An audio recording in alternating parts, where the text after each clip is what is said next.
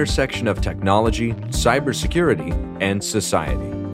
Welcome to ITSP Magazine Podcast Radio. You're about to listen to an episode of Through the Tech Vine. So be quiet, pay attention, and get inspired. There is one truth that is not told enough technology is not magic, but it can be magical.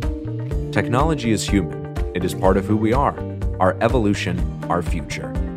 Will it be a dystopian or utopian one? Well, that is up to us and nobody else. Knowledge is power, now more than ever. Blue Lava is the first business platform for CISOs to manage their security program. Blue Lava guides security leaders to effectively measure, optimize, and communicate their security program with confidence and ease in one platform. Learn more at bluelava.net.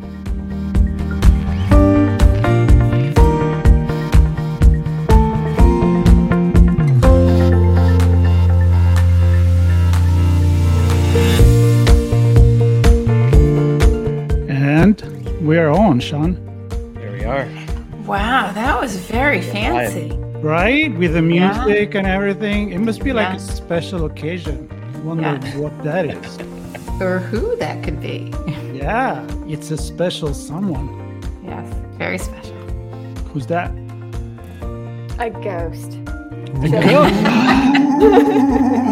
Chloe, you couldn't you couldn't not make me any happier. You, probably know how much I love Halloween, and if we're gonna go with that, I I'm in all month long. So wonderful. Right.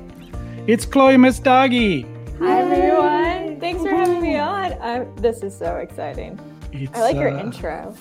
Right? It's the first time that we actually playing it live. We usually put it in post production, but Sean got got old tech and uh, he figured out how to do it. So it just saved me time from editing. Also, because we normally do not even edit any of these episodes. So whatever whatever goes on the internet is there forever. it's not even scary a little bit, right? Right. Yeah. No, Talking definitely not. Definitely not.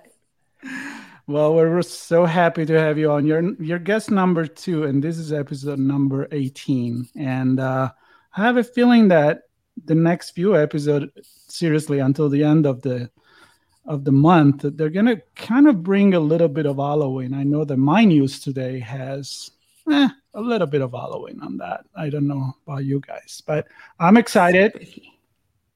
I'm excited. Let's make a round of uh, how are things going? So let's start with you chloe. First of all for people that may not be familiar with you because they've been living in a cave for like the past 20 years or something uh, a little bit about yourself and uh, and then we, we make a round of what we are up to. Yeah. Hi everyone. Once again my name is chloe Messdaghi and i am a strategist and also researcher.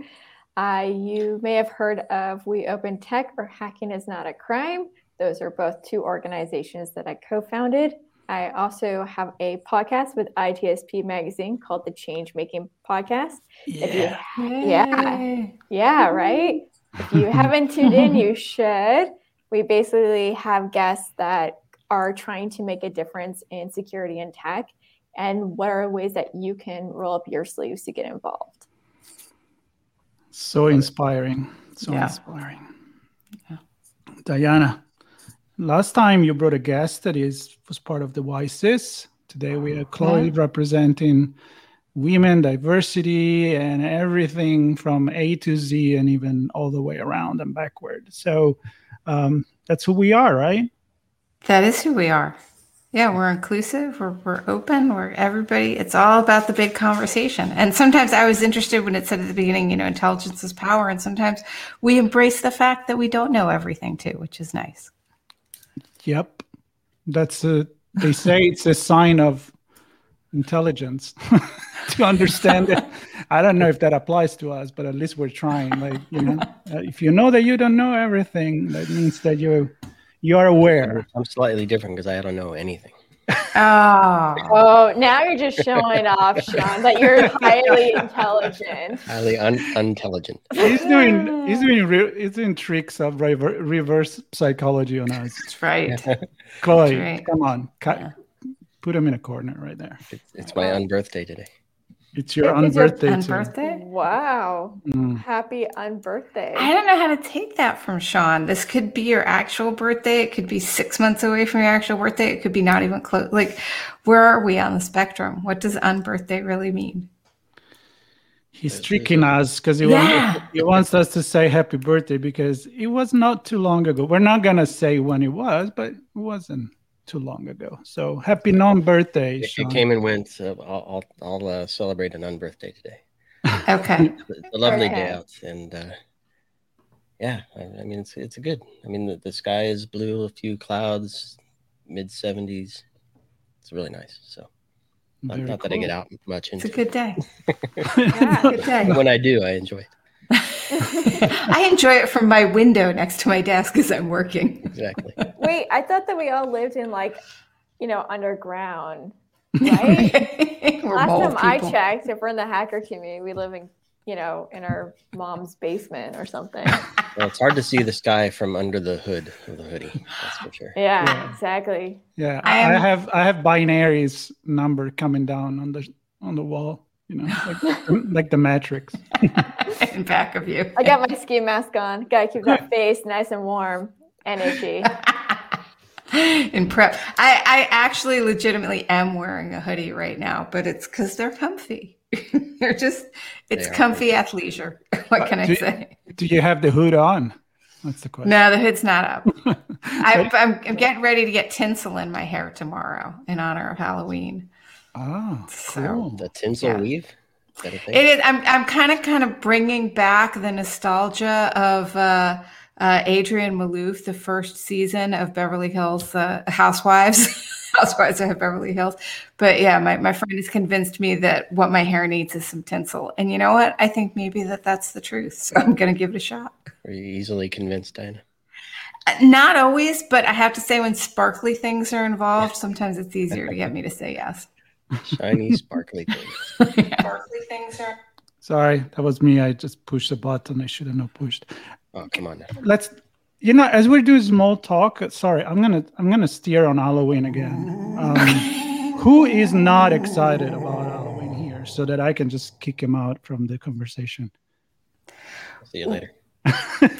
So it depends on what you mean because as far as being super excited to see all the kids dressing up and coming by your house that sadly doesn't happen because literally we've lived here in this house seven years and not one child has trick-or-treated because of, i think we're just a little bit too far away from the the center of town and the town has a big thing um, where all the kids go. So I, I used to get excited about seeing all the kids and talking to them and seeing the costumes um, so I can't get excited about that, but I do dress my dogs up every year. So that's something I look forward to. I don't know if they do though.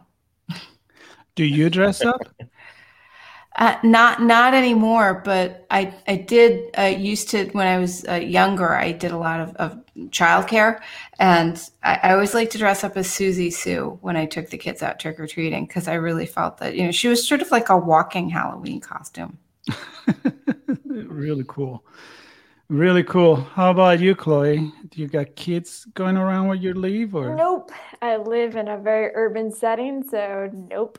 Uh, Mm. Which is one of those things because I, I have to agree. When you don't have like kids coming and asking for candy, it kind of feels weird. Yeah. And then, of course, you can always go to these Halloween parties and everything, but it's still pandemic. So it's a little bit Mhm. still tricky to do certain things. But I know my dogs hate it a lot. they they don't like costumes. If I put them in a costume, they stay frozen. Like Medusa just looked at them like statues, and they're like that for hours. Like four hours, they'll just stand right there, tail down, and it looks like animal cruelty has just occurred. But it's just because I put a bandana, a bandana, wow, that's not. I don't even know if that qualifies as a costume. It's right? I, Bor- I, it's I've been borderline. trying. I like I I got Little like flair. right? So Sherlock in her first year, she had like the Sherlock costume on. Didn't move for four hours. So friends just kind of passed her around the room, holding her because she didn't want to move at all. And so after that, I was like, all right, I'll next costume I get, I'll get something like a bandana or something, something very small. nope, doesn't move. And then Luna, my other Shiba, does not like anything on there. She like literally will growl, she'll get angry, and then she'll like tries to help take it off of her. It- yeah, it's just it's never gonna happen. Halloween with those two. Never So- gonna happen. Chloe, when you say Sherlock had the Sherlock, was that a little deer stalker? You had a little deer stalker on, on Sherlock's head there, a little deer stalker cap. Yep. I had Wow. that. And I had the nice little coat. I like I went all out for her first Halloween thinking that she would like it. But Yeah. granted, she did not like it. I also Mm. thought that she would like, you know, New Year's Eve one time and I took her and there was fireworks near and she did not like that at all. I learned real fast. She crawled up me like a cat and screamed in my ear. So yeah. Lessons learned. It's hard being a Power yeah. Oh well, well, well. It's because we try to project what we like on on them, and it may not Yeah. may not be that. But no matter what, my dogs are gonna get dressed. Apparently, that's the that's the plan. It's not my plan, but somebody in the house wants to do that, and and I'll take pictures and post it on the internet. Sean, what about you? Because uh, I'm going somewhere here with that idea we had about doing an Halloween episode of That's that's in the getting works. together with the you know like we've done the the christmas one why not doing an halloween so that, i'm kind of like checking the water here to see if people are going to show up with some dressing on or not Please, please Okay. have it. Please. all right okay I, I need I need some fun here in I this know. this cave or this basement. in your basement. in my basement. I need, live to, I need to wear something else than a ski mask. all right live from the cave live from the cave Yeah. Right from the cave. all right sean what's your take on halloween and then we move on on tech Yeah, so uh, actually, I would connect it to. So I'm, I'm, I have a ton of Halloween stuff. So when I lived uh, in Beach City, well, I meant a few different places, but in the Beach City, I decked the place out top to bottom, cobwebs, spider webs, tombstones, Mm. giant spiders. Uh, I don't know, just tons of tons of things, smoke machines, uh, you name it. I had I had the gear, um, flickering light, uh, candelabras and chandeliers and all kinds. sounds of like things. you're tim burton exactly, exactly. So, but then uh, then I moved to the middle of nowhere, and similar to our our uh, co co uh, guests here today, not much in terms of kids cruising around. So, no no sense in putting all that stuff up for just myself. So I didn't bother. I've Hmm. since given most of it to uh, to my dad, who who uh, enjoys a lot of it. And uh, th- this year, being in the middle of everything, I expect to see a ton of costumes, but uh, Mm. not not certain how the trick or treating stuff works, but we'll see. So I I love it. Um, love the movies, the horrors, love the love the decorating. Uh, Muffin didn't get much much uh, decoration herself. I don't think she she didn't dig it and didn't really bother. So Muffin. Uh, all right, I gotta got ask. She got spared. what do think people think about the, what's going to be the popular uh, costume? Because I had a bunch of ideas, but then now after Squid Game, I, I'm- I'm oh, thinking, Oh, God, I knew you were gonna was go just there. about to say something. I was like, I bet you there's gonna be a lot of Squid Game costumes Yeah. coming out. right? Yeah. Fencing mask, red boiler Right. suit. You're ready. Yeah. Right I have not seen an episode yet, but Carol did. And she was like, okay, another one, another one. This is so Yes. weird. Another one. And oh Yeah. my God, this is so weird. I'm like, what are you watching?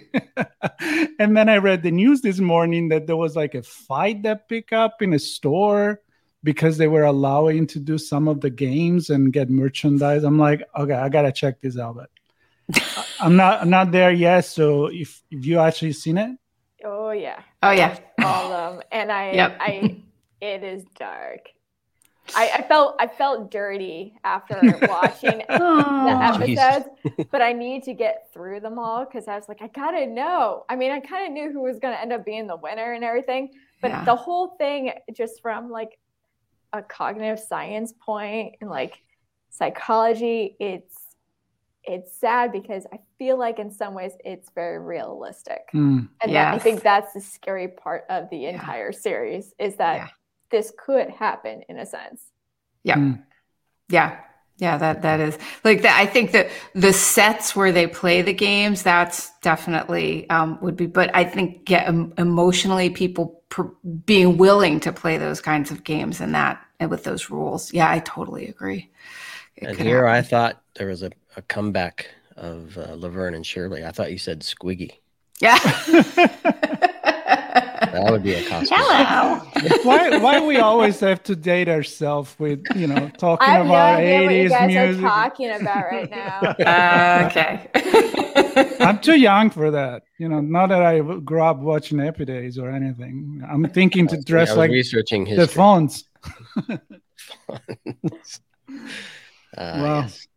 Cool, cool. Wow, this is something that I think we're going to talk for for a while. It's definitely a phenomenon that that is happening, and yeah, for sure, Chloe. That got a lot of study to be done, and and and you know how social media is maybe part of that, and and and so forth. So, but why don't we move into some tech news uh, now that we kill about 16 minutes of you know I, I think people enjoy this kind of conversation. We cannot just be all business. And are we really ever all business in this show? I don't think so.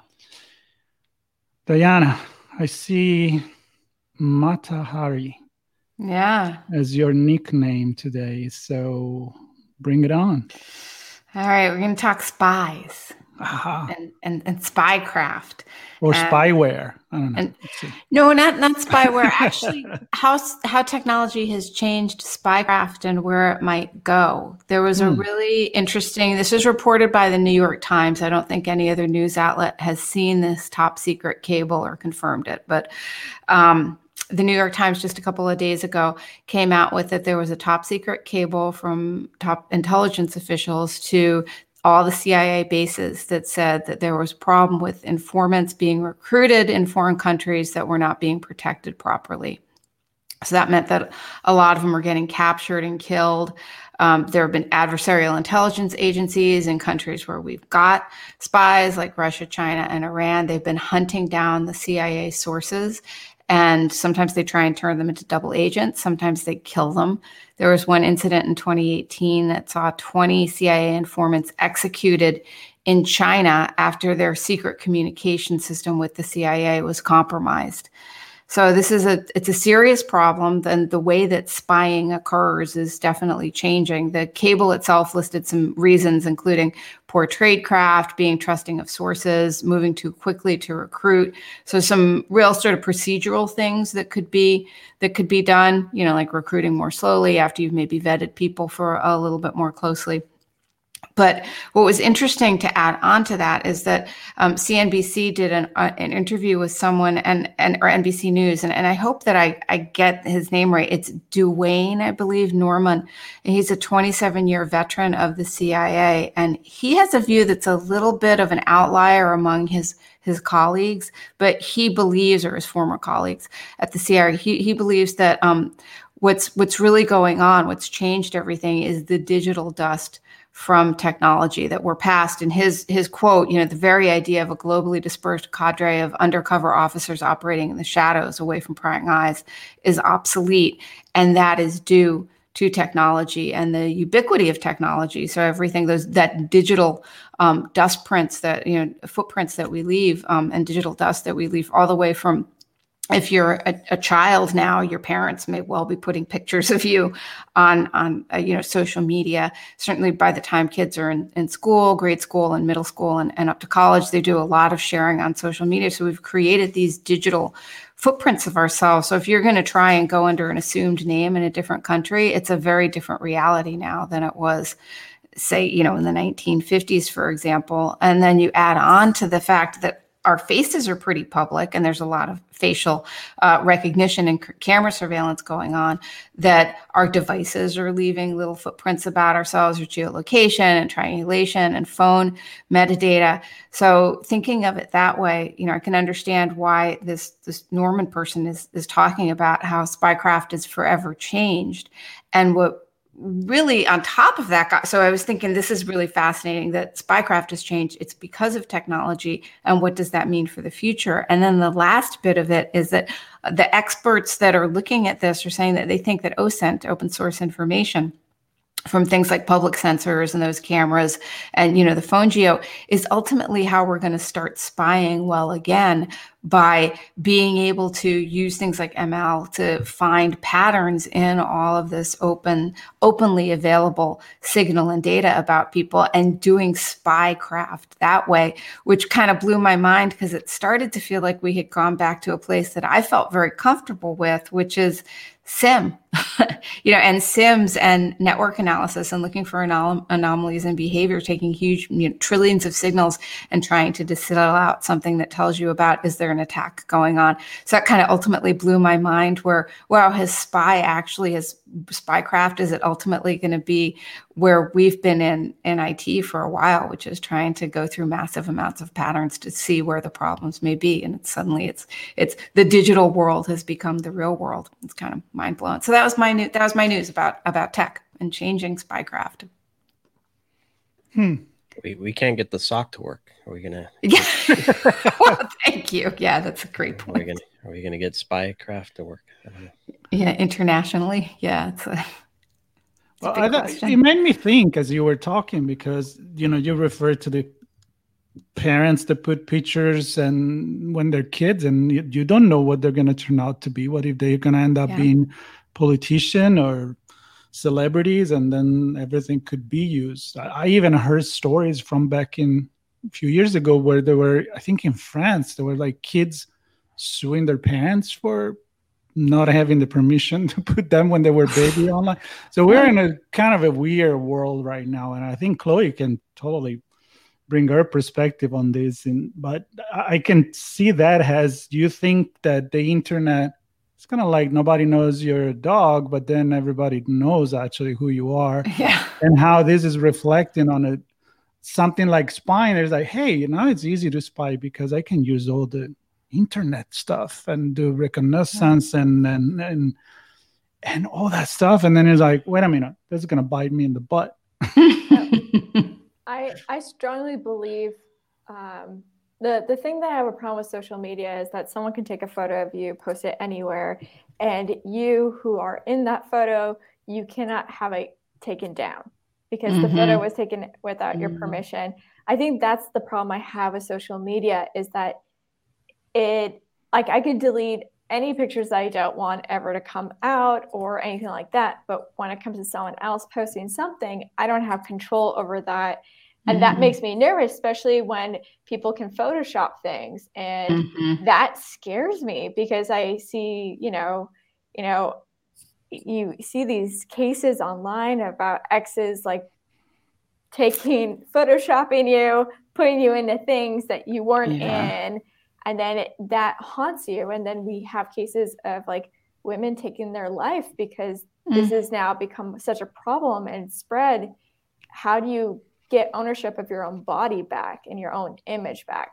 So I think that's the whole thing is having a deeper conversation about social media, what's okay, what's not okay. And I feel like because of Facebook and the light right now, and Instagram recently about the research that came out that it impacts, you know, young Mm. girls and women when it comes to their body image. I think we have to take a step back and really think this through and and really create something where it benefits society, not hurts society. Yeah, and I thought that James Bond and you know Sean Connery's James Bond was cool because he had the high tech. I can even imagine now with the. have you seen the? What's the- Daniel video- Craig got? Yeah, right. Have you seen the the guy that is now is playing guitar as Tom Cruise, and it's it's Yeah. a. I mean, you cannot tell the difference. I cannot tell it's a fake. It's a deep, uh, you know, it's a deep fake. It's it's crazy. So Yeah. can't even imagine. You know, remembering during the Cold War where you could pick a picture of like the ration that maybe they were hiding, like a, somebody sick, like a personality or a president or somebody in the in the high level, just by photoshopping something and then showing it. it was like that is so fake, but it was easy because it was black and white, like no definition. Now you, you can actually alterate reality, which is crazy. Yeah. Yeah, I was gonna say I, uh, you know, Chloe, you were kind of touching on it, the innocent bystanders, and you, you did the uh, Mm. the photo, and I know there are sunglasses now that capture images. And I presume people are just walking down the street taking videos and photos of all kinds of stuff, and people are in it and don't even know and clearly didn't uh, agree to be part of it. And I've, I also think to being inside environments where there's an Alexa, let's say, or some other digital assistant that's always listening. Once you enter that space, you're potentially being recorded. Maybe a friend's house, maybe a family member's house, maybe a restaurant that has it on so they can tell it to, to turn the mood music on. right. but the, all these conversations are being captured, all these images are being captured. Big tech is capturing it and storing it and using it. Um, but it sounds like uh, governments are also doing the same but that was an interesting thing and and one of the parts of one of the articles i was reading and and prep to talk about this was saying that some folks are saying that well what we need to depend on is commercial companies doing business in other in other countries giving us back information about things that may impact um, you know security back in the homeland which on the one hand when you think about security yes i can understand why that someone would say they are interested in that. But on the other if you're a commercial company doing business in another country you have to adhere to the laws of that country. You're not there to spy for the us government. You're there commercially. So it becomes a really interesting question on um, you know I, I hope that we don't end up getting back into like severe lines of sovereignty and saying, well, you know, like I can't even do business in a different country because of, of the rules and because of the fear of, of uh, you know, being snooped on. But it was kind of interesting that, yeah, there are some people that are saying that's it. We need the commercial companies who are doing business in these other countries to feed us this data. It ain't easy to be a spy, that's for sure. Uh. well, I think the, um, we, we could talk about this forever. The encryption laws Sorry, Marco. Weren't no, some no, of the encryption laws uh, designed to help with spying to make sure things remained open? You couldn't import technology that had or export technology that had encrypted had encryption in it. I mean, encryption. I can't remember. Yeah, it's it's interesting, right? I mean, we had we had like the years ago the I'm in France attack. Remember, because France wouldn't allow cryptography for a little while. You just say your your server was in France and it couldn't have have crypto on it.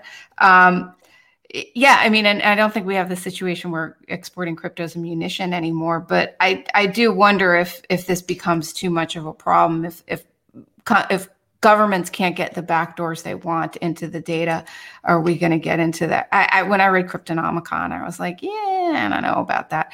But the more I see, the the longer uh, as as things are progressing, I do wonder if we get into a situation where encryption is outlawed. Are we going to start having islands out in the middle of the ocean of encryption. It's offshore, it's safe. Offshore. Yeah. Pirate radio. Remember ah, you'd be all ready for that one. Oh, I want to do that. That's that's my dream life. Uh, for, forget the cave. I want to want to live on a boat and just play 60s, 70s music all day long. All right, let's go with our guest, Chloe. Okay. What's your news? All right, so we all know that the Google Pixel is coming out soon, and we're going to know more about this new device. But also, the iPhone, the new one, just came out. I think it's a good time for us to discuss what we need to know about our phones. Now, usually when we purchase phones, we want the latest technology because it's so cool, has new features and everything. That's great and everything. But we also need to take a step back because the reality is that there is absolutely no ethical phone out there. What do I mean? Mm. Is that your phone has conflict materials, has sustainability issues, it has labor issues. So anytime that we are replacing our phone, you know, like the new one just came out, so I'm getting rid of my one year old phone, we are creating a huge disaster for this planet, but also we are basically giving it the A OK for child labor and slavery to continue. So I wanted to talk a, little bit about that so people have an idea of what I'm talking about here. So, so you're, you're, thing, you're, all for exploiting the, the environment? Ah, definitely not exploiting the environment. Even though it's tempting the new phones that are coming out, the reality is the most sustainable option and most ethical option is just hold on to your phone. Just if it's if it's you know, if it's still running and everything's cool with it, keep it. Keep it as long as you can. And the reason for that is let's let's first dive into the little basics here. So we're going to talk a little about materials, the process, supply chain, working standards, and ability to repair in a very short matter of time. So there's going to be missing gaps, but just the highlights here. So the metal that's usually used for your batteries have to be mined, and usually smaller hands and long hours take place in this. So the thing to note is that a lot of the cases of those folks that are in those mines are children. And unfortunately, it's also in the Democratic Republic of Congo. So 50% of the world's cobalt comes from the DRC, and 20% comes from artisanal mines. Also, 40,000 children work the mines. The thing to know is that they're making one to two US dollars for every 12 hours that they are in the caves. And the one thing to keep in mind is that they're not having any protection whatsoever. So they're they're digging and they're trying to get all this material, but this material itself puts their life in jeopardy and can have them have a shorter lifespan. And this could be starting at the age of 6 years old. The thing to note is that there are 60 plus different metals out there that are in our devices, and many of them are rare earth materials that uses child and slavery to make sure that it occurs so we can have our device. Now you know about the materials in it. Now let's go into the supply chain part, going into, you know, casting the phones. So we've already heard a little bit about in China where we had workers that have been working there for more than 10 hours on their feet without bathroom breaks, without any food whatsoever. And the other thing is not having protection. So they're dealing with hazardous materials and this, once again, shortens their lifespan, causes them to have cancer early on by having that material near them. And one of the things to think about that we also have the case with Samsung. So in 2016, the company was accused of poisoning its workers. More than 200 people died or became seriously ill on the production line. And the ages of folks that are usually in these production lines are 14 years old and, and older. So, in other words, when we take a look at our phones, we already know we have conflict materials in it. We also see labor issues involved with it. But now let's talk about sustainability. You know, the thing about smartphones, they can make more than 80 tons of e waste from discarded smart devices. And the thing is that more and more production of the phones, the way that it's created, the design, is that we're starting to use less screws and using more glue. And the thing to note about is that when you're trying to recycle these devices, they have to take it apart. And so they have to scrape the glue. The problem is that when scraping everything, this also exposes folks to lead and mercury because, once again, they're most likely not having any protection gear on them. And the thing to note is that the other thing is that, for example, the iPhone 13 produces 81% of 64 kilograms of carbon generated by a single device. The thing we need to understand is that even when we're getting the materials, it has to be shipped. And then when it's being put together, it has to be shipped. It has to be shipped to another location and then finally into the store. So once again, this is not this is not being conscious about the environment. But the other thing to think about is that yes, there's new phones that are coming out. They're saying we're using recycled materials to do better for, for the environment. But the reality is, is that we still don't have good recycling programs in the world. And still today, when you drop off your phone to recycle, if you get that newer phone, you know, that trade in program, those phones get sent to developing countries where then they get exposed to materials when they're breaking it down. We don't actually have a good recycling programs around the world when it comes to batteries and when it comes to technology. And so we need to really look into this and start pushing manufacturers to allow us to have the right to repair. The right to repair means providing tools, parts, repair manuals so that we know how to fix our phones or you know independent shops can fix our phones so we can keep these phones longer. Because it's so important that we do this for the planet, but also we really need to stop using child labor and even promote slavery in any sort of form by our purchases. And the one thing we can do right now is start talking to our legislators about the copyright laws that are protecting companies so they don't share the information of how we can repair our own devices. And that's the one way how we can really solve the situation ethically, moral reasons, but also sustainably is by having the right to repair our own devices.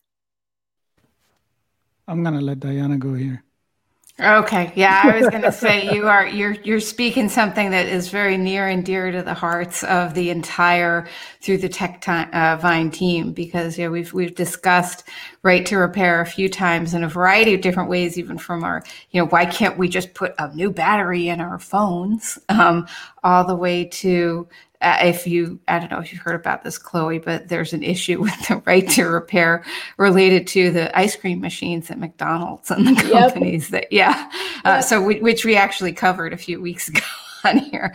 Um, so yeah, so we we agree that, that, and and so glad that you brought this up and really went into a deep dive on it because it's it's such a catch 22 there's really not a lot of options for people right now if you want to have a conflict free device and we do need our our devices. Um, but yeah, the what goes on around it, and and I mean, right to repair is one thing, but when you're talking about children getting sick and being sick for life, potentially having you know, long term uh, health issues and cancer, it's just it, it's really it's absolutely heartbreaking. And do you have any thoughts on? what we can do i mean what what what do we do how do we get out of this yeah so, the one thing I can say is that we need to understand that we need to keep our devices longer. So that means mm. that when you're thinking, "Oh, I'm doing okay with the environment by switching, you know, my new one and handing over my old one to say for example Apple or even to Google." The thing is is that you're actually not doing any better for the environment because I think a lot of times we we still think that plastic is something that's recyclable. It's not. Mm. It's now about if you want to care about our environment, we have to go more towards the zero waste front. So that means keeping things longer. That means our clothes, we should keep them mm. longer. It means learning the ways how to repair our clothes so we can last longer because you know, even plastic, you know, there's plastic bits of your phone. Mm. Those cannot compost for up to a thousand years. So we wow. have to think this through, which is what are we doing right now to our planet? And yeah, I understand that, you know, we all have short period of times of our lives on this planet, but we also have to think about who we're handing it over. And it's always been like, oh, you know, the the future generation will take care of this problem. it's like, no, you don't get to pass your problems down to another generation. It means fix the problems so then your grandchildren don't have to deal with those problems and they can focus on other issues. Yeah. I'm wondering, uh, I, I, think I heard you say 60 different types of metal. Yeah. Chloe. Mm. I, am just wondering, I, I don't know, it, does, does bringing that down to 50 or or one type of metal or no metals is that i'm just wondering how what's the path forward I mean, well, having no devices, I don't know that that's ever no, going to happen. That's never um, going to happen. So, so metal power... free or different metals or fewer metal. I don't know. It's, any, it's, any thoughts there? Yeah, it's figuring out can we make certain materials that you know can be compostable in the long run, or one that doesn't use um, child labor to make sure that we have it and I think that's kind of what we're looking at, right? I think of it as kind of like the diamond industry, right? We know child labor is is huge, slavery, and you know you have the blood diamond conflicts and everything mm-hmm. like that. And the thing to note is that now you know we have labs that are creating these diamonds. And the, you know this means that you know it's not kids going into caves putting their life at harm and at risk and it's not about getting these kids then in india to you know cut these diamonds and have poor living conditions where you know it shortens their lifetime too. Instead it's looking at what can we do with the technology that we have or do we create new technology in a sense that we can fix this problem? So it, the whole thing is reducing what's going into it also acknowledging that a lot of these you know materials that we're using right now are rare materials. So that means that, you know, there's going to be a shortage at this point. So how do we fix that problem? How do we recycle those aspects in a controlled environment where people don't put their life at risk. NFT diamonds. Mm-hmm. yep. So I'm just wondering. Well, I mean, we're we're sorry, Mark. I was just thinking. No, we, I mean, in a lot of places where we're in a mood where we still have vehicles, but fewer people maybe have their own vehicles and they use shared shared riding. I don't know if there's a a model where we no longer have to carry devices around, therefore we don't need the battery power, wherever and all the stuff that goes with it. Maybe, or maybe it's just a chip inside us and uh, a little brain chip, you know, well, have implant. You, have you done the vaccine? Because if you've done the vaccine, you have George Soros is already gotten You have a phone in you. You just, you just don't know. Eventually, get activated. No, I mean, it, this is a big conversation, and as Diana said, we we have talked about this in many different ways. Uh, maybe we didn't touch on the the, the child um, yeah. labor, but we always talk about a, an economy that is sustainable. We talk about green energy. You know, now we're sucking out carbon monoxide from the atmosphere after we we put it there, and we invent stuff to do that. Then we always have to fix the mistakes that we've done in the past because yeah, the attitude is always going to be always being like yeah let uh, you know let future generation take care of that and we're at the point that we just can't do that anymore um, but i wonder and i'm going to be a little bit of devil's advocate here if just by focusing on i mean in this case we're talking about phone, but i feel like this is a, a much larger is a 360 problem of consumerism. So you know even when you talk about food you talk about uh, you know waste you talk about you know buying stuff online uh, mm. you get the mm. boxes then you return it like today i was listening to this news where like books last year they actually increased sales real books not audible or electronic books of 25 21% but they're very expensive because now paper company are producing boxes instead of um, instead of paper and i'm thinking like well i don't give a shit what you produce we're still killing trees. Can we mm-hmm. find a mm-hmm. different way to do that? And then people are like, yeah, but we're recycling paper. Well, it's the same conversation all over again. I mean, the, the, we're talking about a big cultural change here for for everything. Like I get sick every time that we don't consume food because maybe we got extra or it goes bad, and I hate it. But it's like at the same times, I, I think like, wow, think how much it's wasted every day. So um, I know we got to start somewhere, and uh, this technology part of everything is old in three months. It's kind of sick. I, yeah. I agree.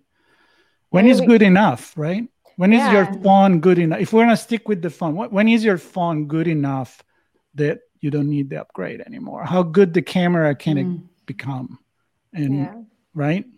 I think it's it's just us taking a look at our consuming lifestyle and asking the questions like when you go for example if you go and clothes shopping and and you have a choice between like buying something that's from fast fashion where you know it's you know 100% polyester or you look at you know down down the street there's another shop but this shop sells like you know 100% cotton shirts and yes it's like three times the price the difference is that we have to pause to realize that sometimes it's important that we understand that fast fashion, you'll buy something and that shirt, those buns will come off within the first few uses of it. Mm-hmm. Versus mm-hmm. if I go down the street to a place where the price might be a little bit higher, but that's because that means that those workers are getting decent pay. That means that the material themselves were you know they were taken from organizations that are you know trying their best to have something more eco-friendly. I think that's the thing is we need to understand a little bit more about the items we buy in and also understand that i think all of us to a certain extent we do care about what we're purchasing because it's voting in a sense. We are literally mm-hmm. voting what's okay what's not okay. Oh yeah. But yep absolutely. All, yeah but we also have to be careful of greenwashing which I think a lot of electronic companies do this right now, and even mm-hmm. clothing, like for example, Everlane.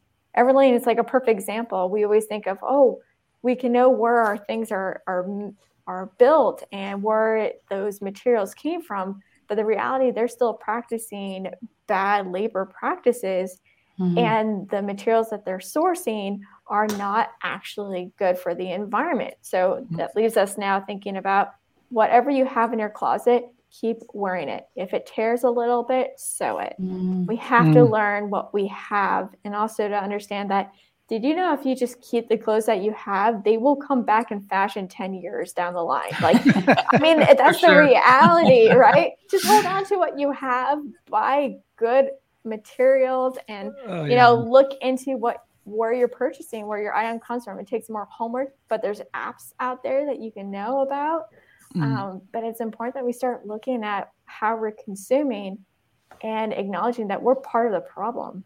Mm. Some something happened along the way because I, I remember you know my grandparents be like, no, you buy one thing of good quality and you have it forever. And yeah. then when I'm growing up in Italy, like you know, with fashion be such a big thing, like every year you're like, well, what's the new color? Oh shit, I have that green and now I the new color is orange so the green is not good anymore and and then you created this circle that sure makes a lot of money to company, but it creates this this horrible, horrible thing, and it's it's a mental attitude. It, it really is um, the, the, lifestyle.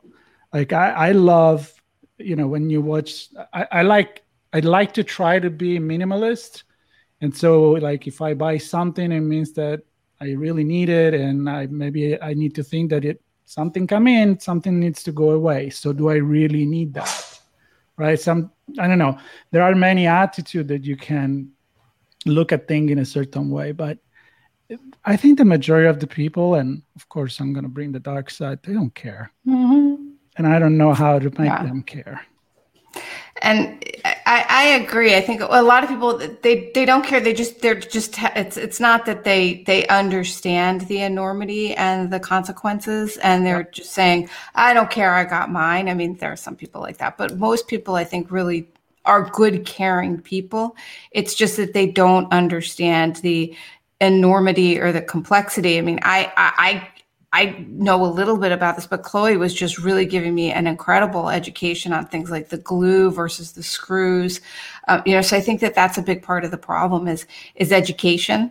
And a lot of people are really busy. You know, right now people are trying to pay their rent before they get evicted, and you know they got things on their mind. So worrying you know being being able to be aware of this i think for a lot of people feels like ugh it's so much extra but it really is worthwhile because quite frankly if we can't all be aware of this it's sort of the same thing with with animals and eating animals and, and the impact on climate you know and versus eating more plants um, you know, I think it's sort of similar, and I know Sean was talking about that last week. It's it's kind of it gets a little bit similar because it, it the more people understand, I think the more change we'll see. But it's really hard to get through to them, especially when they've got so many things on their their minds, like you know, paying rent and and getting health care. Yeah, and it's just simply also holding individuals and organizations accountable. For example, mm. like when we go to conferences, like 90% of stuff that they hand to us was created out of plastic that means everything that we're getting yeah. from them is not going to you put in the trash it's just going to be sitting in a landfill for anywhere from 400 years to a thousand years so, I, I, have stopped yeah. getting it I, I always say nope i don't want it because sean can tell you this story one yeah. time we were up in san francisco and this was before i stopped getting the bags and stuff and i i wanted to give it to a homeless person hmm. and and the guy didn't want it it's like, I don't want that crap. What am I doing with that? I was like, oh my god, if it's not good for these guys, it's how is it going to be good for anyone else? We're just getting all this stuff and then throwing it away. So, good point. Good point.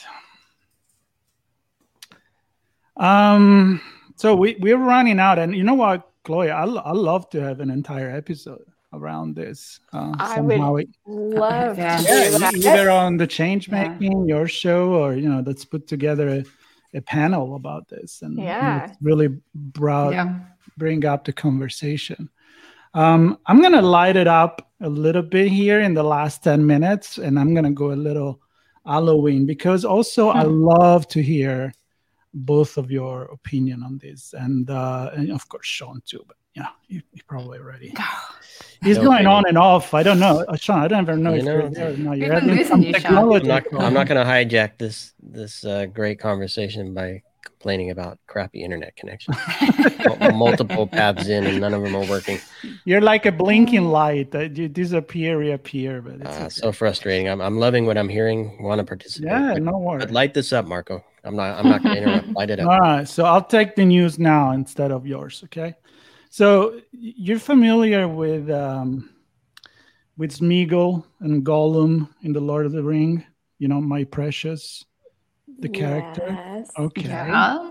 so that character he he talks to himself because he has, you know, who used to be the good side, and then he has the bad side that is owned by by the ring. And so it, there is always this dialogue this inner dialogue going on with him. And the reason why i'm connecting with that apart from loving the lord of the ring and and and even this character is that i found this news where they're studying how uh, if a robot with you know an artificial intelligence or a robot that it's becoming part of our life let's say um, does the inner speech it affects the human trust that it has in the in the robot but also it helps the robot to perform task better. So imagine the robot that is say is telling you what it's thinking and why does it get to do a certain action based on what you ask. Think about the time that i don't know your personal assistant doesn't understand what you say and you don't know why they don't understand what you say. Think if they were processing like hmm i didn't really understand the word or what if i what if we meant these It- it's a it's a way to for you as a human to understand the way the robot think or artificial intelligence i guess. And uh, and actually for the artificial intelligence to get better in in processing task. And they tried it. It's a university of palermo in italy that they did this uh, this research and they tried it with that pepper the robot. You know the japanese one that is really cute that you find in hotels? And it actually yeah you just go around and you say oh this person asked me this. Maybe i can do this this and that and it developed this empathy. So the question for me knowing chloe you you you know you're a behavioralist and study these kind of things how do you see these us interacting with robots? And does it really help us to know the way they're thinking instead of being black box that is just delivering answers without knowing how they get to it? Is it going to help our relationship with it? Do you think that in some ways there's this fear that if we don't know what's going on in their head, that they'll try to take over the world and we won't know about it? So if we have them display by sharing how they're thinking things through and their processes, that, you know, that will make people feel more safe to use them? Hmm. that's my thinking and that's what the conclusion of this research is. So it's not a black box anymore but you kind of know where they're going. Still they could lie to us Oh, they could totally do. They could be like, I don't, I'm just processing getting you your tea. And in their yeah mind, i already like, know the answer you know how to pretending I don't. poison you with your tea. Like, yeah yeah yeah, no, I think it's it's smart to do that because people are very hesitant with robots because they're worried they're going to take over the world eventually. Um, and I think it's it's good for people to start. You know, we're, we're going to have robots. You know, sooner or later there'll be a robot in everyone's home. And I know Amazon already is thinking about that. I think Um, they started with Yep, it already. they already did. Yeah. So I mean, the reality is that that that's probably going to happen. So yeah, if if we can do it in a way where you know the humans feel a little bit more safe using them, that means that they will sell them better. So I think in the end, it's kind of a necessity, possibly now at this point, for people to have a growing trust with robots at this time. Would you trust a robot to do what kind of task?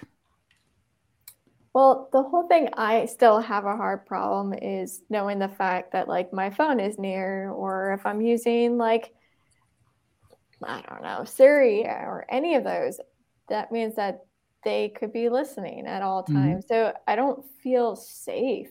Period. But I also use them because it makes my life easier. And most of the time, when I ask questions, I know I could have just Googled it.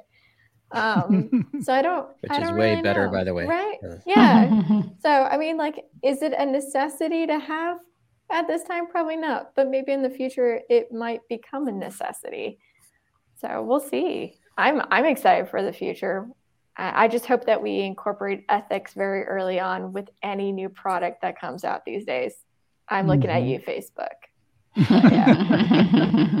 Well, th- there is that transparency. Uh, Shauna and Diana, I mean, we, we talk a, a lot about that. Like, how do they arrive to the certain conclusion and who knows what what we say? Because uh, the fear for me, it's Chloe, you said it, is the the device is listening. I honestly don't care if the device is listening. Is who is listening to the device that worries me, right? Um, so That's why I was joking about the Google search. I mean, uh, Yeah. that that's any better than than listening Yeah. device. Yep. And I, Yeah, Why? Because Google is robotics, are not we- looking at what I search. Well, when it comes to ro- robotics and, and machines and systems, are, are we, I mean, do we know what people are thinking when they interact with us, humans? I mean, nobody's displaying their thought process as we engage with them, right? Somebody might ask, well, why are you doing that? Or why are you behaving that way? Or why did you respond to my, my comment or question that, that way? We, we don't get inside the minds of humans. So are we putting too much on machines? Or I don't know. I think we might be jumping the gun in terms of some of the capability of, I mean, like growing empathy is a really complex uh, system and process. And human beings don't even understand why we have empathy or, or why some human beings don't have empathy, right? They don't, if they could grow it, they would, but they can't. Um, so it's, it's, so I think we may be, as far as giving machines empathy, that might be that's a little bit getting more into general AI, and we're very much in the land of narrow AI right now. But what I, I love about this for what can be applied right now is a push towards more transparency overall in our AI and ML that we're building because a lot of systems really are black box and it's very hard for data scientists to understand if in, in some cases not even possible to understand how the weightings were arrived at by the algorithm and why those ratings were given the weights that they were. So the, you know the outcome may be something that you know there's a little bit of, of lack of, of, of opacity there's a, an opacity related to it but there's a lot of work in ml and ai and, and to try and get more transparency into how these systems are working. So I love the idea of getting a little bit more of a why did the algorithm come out with that recommendation? I think though we might be a little bit early for true empathy in, in robots.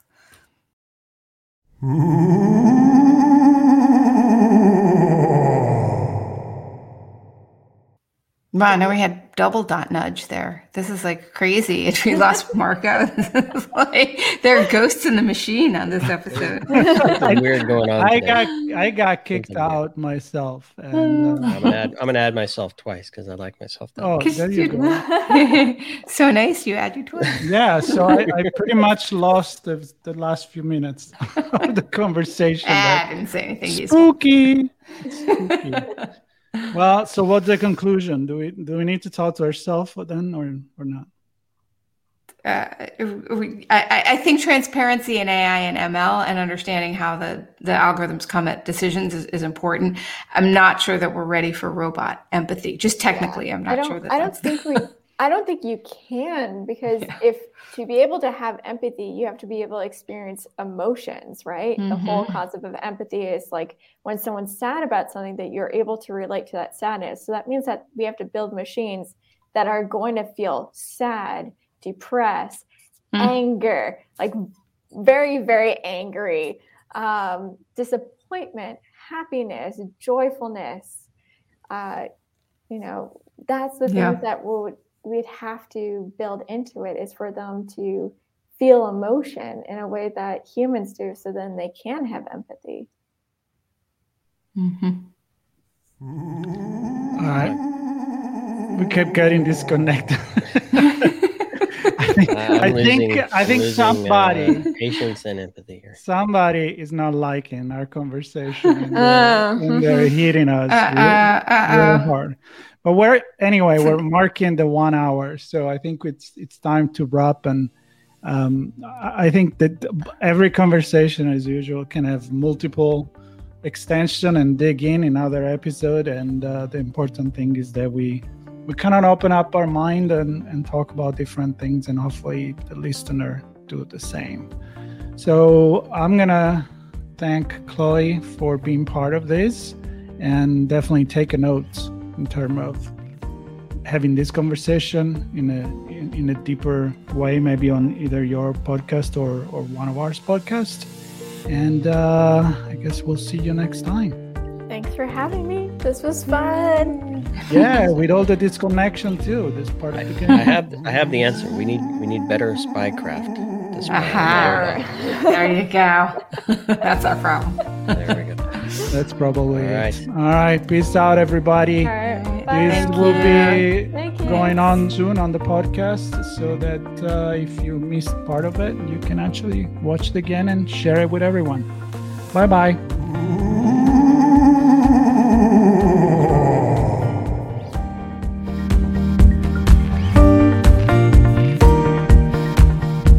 Blue Lava is the first business platform for CISOs to manage their security program. Blue Lava guides security leaders to effectively measure, optimize, and communicate their security program with confidence and ease in one platform. Learn more at bluelava.net. We hope you enjoyed this episode of Through the Tech Vine podcast. If you learned something new and this podcast made you think, then share itspmagazine.com with your friends, family, and colleagues. If you represent a company and wish to associate your brand with our conversations, sponsor one or more of our podcast channels. We hope you will come back for more stories and follow us on our journey. You can always find us at the intersection of technology, cybersecurity, and society.